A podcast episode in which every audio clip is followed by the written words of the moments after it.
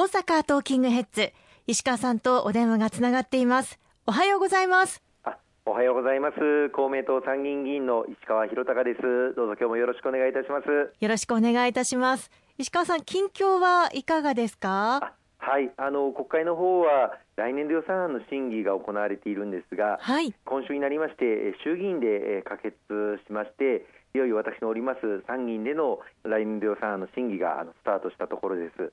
ちょうど私あの参議院の予算委員会の理事をさせていただいておりますので、ええ、これから1か月毎日ですね、うん、予算委員会での審議に臨んでいきたいという思いで元気に頑張らせていただいております。さあ今週のテーマなんですが東日本大震災から10年ということでそうですね。はい来週11日であの東日本大震災から10年という節目になります。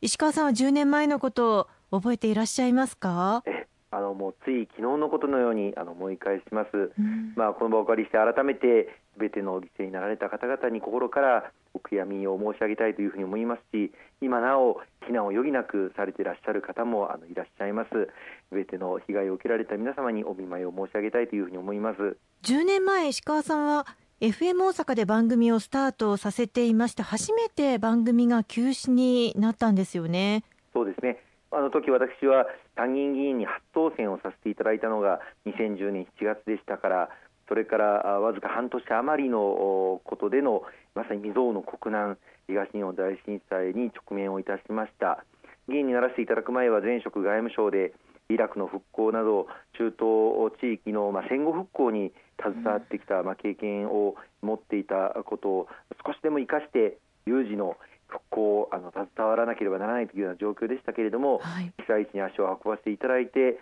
被災地の復興に尽力をしてきたこと、まあ、つい本当に昨日のことのように思い返しますね。またあの他にも当時の政府の対応の遅さもあって公明党が決めて進めたこともあったのではないでしょうか。そうですね。国と地方の連携ネットワーク力これが私ども公明党の強さだというふうに自負をしております。初動ではあの東日本大震災の直後ですね福島第一原発が、まあ、外部電源が消失されて使用済み燃料プールの温度がどんどん上がって蒸発をしていく、うん、まあ、このままいくと大変大きな被害になってしまうというような状況の中で実はあのある建築会社の方から、はい、生コンの圧送機、まあ、キリンといわれる非常に性能高い機材をこれを使えば50メートル以上の高さから水を落とすこともできますというお声を頂戴をいたしました、はい、まあ、当時は政府は自衛隊のヘリとかあるいは東京消防庁の消防車これを現地に送ってまあ、水をかけそして燃料プールに水をためようとしていたんですけれども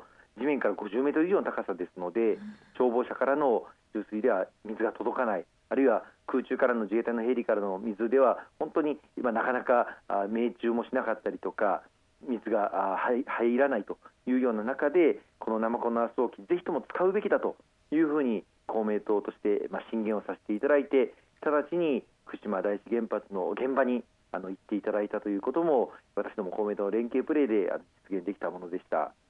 まあ、あのそういえば被災地の担当を決めて毎週のように皆さん足を運ばれていたんですよね。そうですね被災地といっても本当に広域で、まあ、それぞれで抱えていらっしゃる課題が千差万別でまたあの、まあ、今後何年かかるかわからないというそれぞれの地域の復興に向けてですねそれぞれの地域ごとの課題を解決していくためにすべての国会議員が被災地のそれぞれの市町村の担当になって足を何度も何度も運ばせていただきました。何度も何度も同じ場所に通うことで被災地現場で復興に足を流される方々との信頼関係が築かれ、うん、そしてそこでいただいた宿題をまたお返しするというあの作業を繰り返し繰り返しあの行わせていただくことで長期にわたる復旧復興後押しをさせていただいたというふうに思います。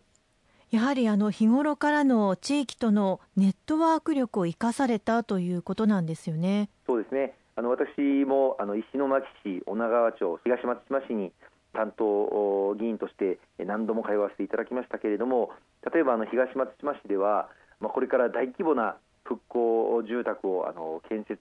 していかなければならない、高台に移転事業を進めていかなければいけないという中で、町村の職員だけではこれだけの大規模な移転事業設計図面を書いてそれから実際の公営住宅の建設に至るまでの事業市町村の職員だけでは専門家がとても足りないと。専門部隊をぜひとも国として送ってもらいたいという声をいただいてそれを私自身あの国交省につないでなんとか専門部隊をそれぞれの市町村に派遣すべきだということを取り組ませていただいたところ、まあ、例えば UR という各地で公営住宅を建設したりしているまちづくりのプロ集団がいますので、はい、そういうメンバーが現地に張り付いて復興に携わっていただくという体制をいち早く組むことができて特にその東松島市一番先にお声をいただいたところにはあの一番最初に入っていただくことができましてまちづくりが非常にスピード感を持って進められたということも当時の市長から大変感謝の声をいただいたのも思い起こされますね。やはり復興復旧にはある程度時間がかかるという側面もあるかと思います。そのあたりの覚悟というのはやはりされていらっしゃったんですか？そうですね。最初現地に行かせていただいた時は当然ながらあの被災地の皆様が一番あの気の遠くなるような思いを、まあ、絶望の中で被災現場というものをあのご覧になられていたわけですけれども、はい、私どもが行かせていただいても一体これをどうすればいいのかという、まあ、どこから手をつけたらいいのかというような状況でしたけれども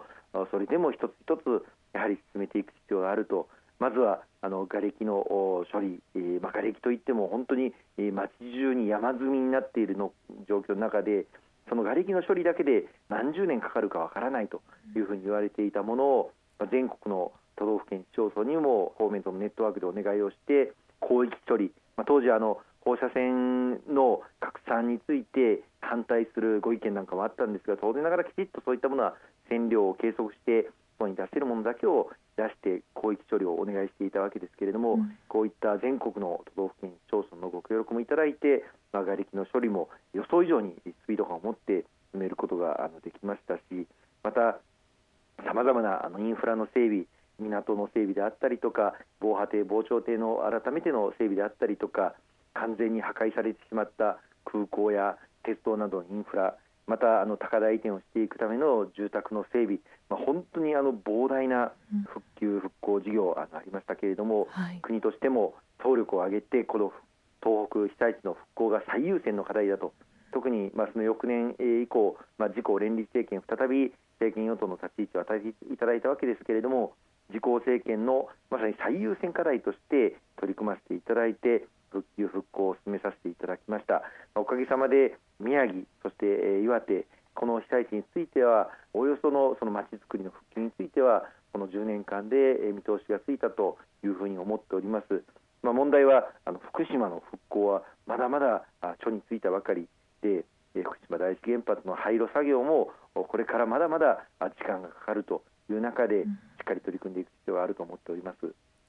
まあ、あの復興が進む中で課題を一つクリアしてもまた新たな課題が出てきてしまうというようなこともあるというようなことでしょうか？そうですね冬になりますと大変寒い東北の地で当時仮設住宅は一律の基準で使用が決まっていたがために寒冷地仕様になっていなかったんですね。そのために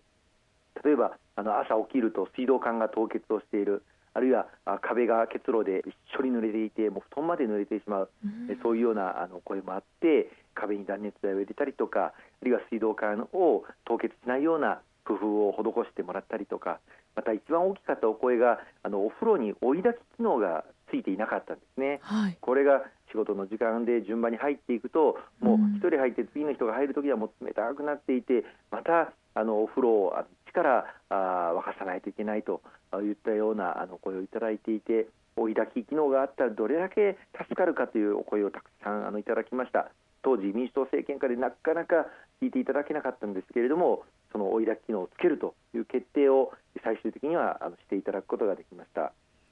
阪神・淡路大震災を経験していた私たちでも東日本大震災というのはまた別の自然災害であるということを認識させられました、まあ、まさに総力を挙げての復興復旧に取り組まれてきたということですね。そうですね。あの阪神・淡路大震災を経験した大阪・関西の私たち東北のあの被災地の皆様に何かできることはないかというふうに声をたくさんあの頂戴をいたしました。その声を届けさせていただくのも私の役割だという思いで例えば現地はあの車が津波で流されてしまって、はい、移動する足がないと、まあ、仮設住宅から買い物に行くのも病院に行くのも本当にあの苦労しているという声があったもんですから例えば大阪で違法駐車されている自転車を東北被災地に送ることはできないかという声をあのいただきまして、大阪市またさまざまなボランティアの方々のご協力いただきまして違法駐輪で回収している自転車を被災地でも使えるように修理をしていただいてそして